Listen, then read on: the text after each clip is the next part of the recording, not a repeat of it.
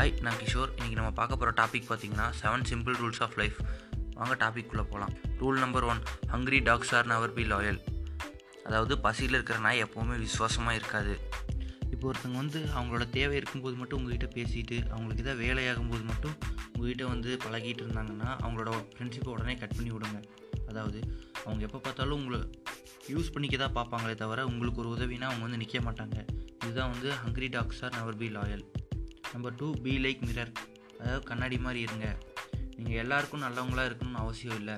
உங்ககிட்ட ஒழுங்காக இருக்கிறவங்ககிட்ட நீங்கள் ஒழுங்காகவும் உங்ககிட்ட தப்பாக நடந்துக்கிறவங்ககிட்ட நீங்கள் தப்பாக நடந்துக்கினாலும் பரவாயில்ல அவங்கள கண்டுக்காமல் விட்டுட்டிங்கனாலும் ஓகே இப்போ நீங்கள் எல்லாருக்கும் வந்து நல்லவங்களாக இருந்தீங்கன்னா கடைசியில் ஏமாந்து தான் போவீங்க. அதுதான் be like mirror number three seek the respect not the attention அதாவது மரியாதை இருக்கிற இடத்த தேடுங்க. ஒருத்தவங்களோட கவனம் உங்கள் மேலே இருக்குன்னு நினைக்காதீங்க. இப்போ வந்து மரியாதைன்னு பார்த்தீங்கன்னா அது உங்கள் கேரக்டரிஸ்டிக்ஸ் பிடிச்சி உங்களோட தன்மை பிடிச்சி வர்றது இதோ கவனம்னா நீங்கள் எப்படி வேணால் வர வைக்கலாம். கவனங்கிறது ஒரு செகண்டில் மாறிடும். ஆனால் மரியாதைங்கிறது லைஃப் லாங் இருக்கும் நம்ம கூடயே. அதான் seek the respect not the attention number four stop pleasing others அதாவது எல்லாரையும் சந்தோஷப்படுத்தணும்னு நினைக்கிறத ஃபஸ்ட்டு நிறுத்துங்க. ஏன்னா உங்களால் எல்லாருக்கும் வந்து பிடிச்சவங்களா இருக்க முடியாது. இப்போ ஒருத்தங்களுக்கு ஒன்று பிடிக்கணும்னா அது இன்னொருத்தங்களுக்கு பிடிக்காது. அந்த செயல் அவங்க முன்னாடி செஞ்சிங்கன்னா உங்களுக்கு பிடிக்காது. இதே மாதிரி தான் நீங்கள் மற்றவங்களுக்கு மற்றவங்களுக்கு நினச்சி ஒவ்வொன்று செய்ய செய்ய உங்களோட மதிப்பு ஒவ்வொருக்கிட்ட இறங்கிட்டு தான் இருக்கும். உங்களால் முடிஞ்சதை செய்யுங்க. அடுத்தவங்களை இம்ப்ரெஸ் பண்ணணும்னு வாழ வேணாம்.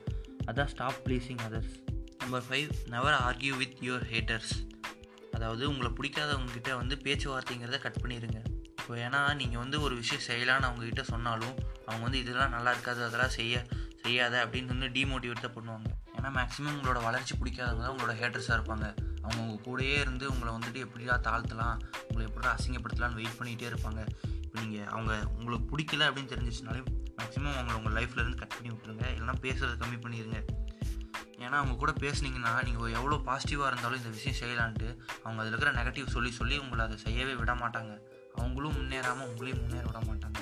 அதுதான் never argue with your haters number six never suppress your emotions அதாவது உங்களோட உணர்ச்சிகளை மற்றவங்களுக்காக அடக்கிக்காதீங்க.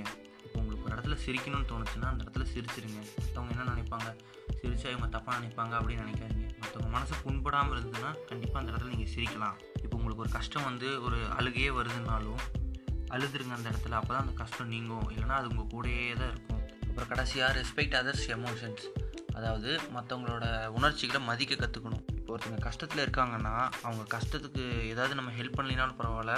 அவங்கள இன்னும் மேலும் அது வந்து இவன் சும்மா போய் சொல்கிறான் அப்படிங்கிற மாதிரி எதாவது தப்பாக பேசி அவங்கள கஷ்டப்படுத்தக்கூடாது. இப்போ அவங்களோட வழி அவங்களுக்கு தான் தெரியும். இப்போ உங்களுக்குன்னு ஒரு பிரச்சனை வந்தால் தான் உங்களுக்கு அந்த கஷ்டம் தெரியும்.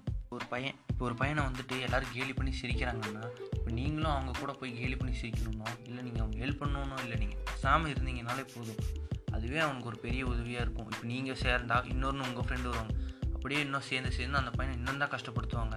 அதுக்கு உங்களால் முடிஞ்சு ஹெல்ப் பண்ணுங்கள் அப்படி இல்லையா பேசாமல் போயிடுங்க. அது பாட்டுக்கு அவ்வளோதான் டாபிக் ஓவர் இவ்வளோ நேரம் கேட்டதுக்கு தேங்க்ஸ் பாய்